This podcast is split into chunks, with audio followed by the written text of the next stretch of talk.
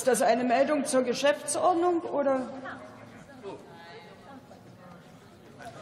Ja, Frau Präsidentin, das ist eine Meldung zur Geschäftsordnung. Ich beantrage im Namen der AfD-Fraktion gemäß 45 Absatz 2 der Geschäftsordnung die Beschlussfähigkeit festzustellen. Wir bezweifeln, dass in diesem Raum 369 Personen sitzen.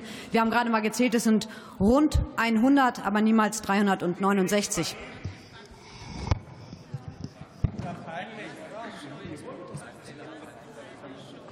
Sind denn Ihre Leute?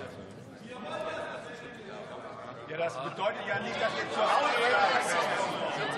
Aber die ist Aufgabe. Deutschland 202.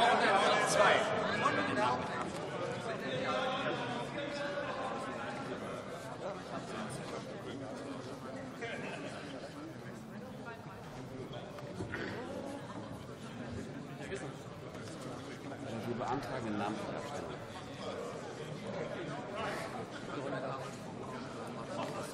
Dann kam die heute.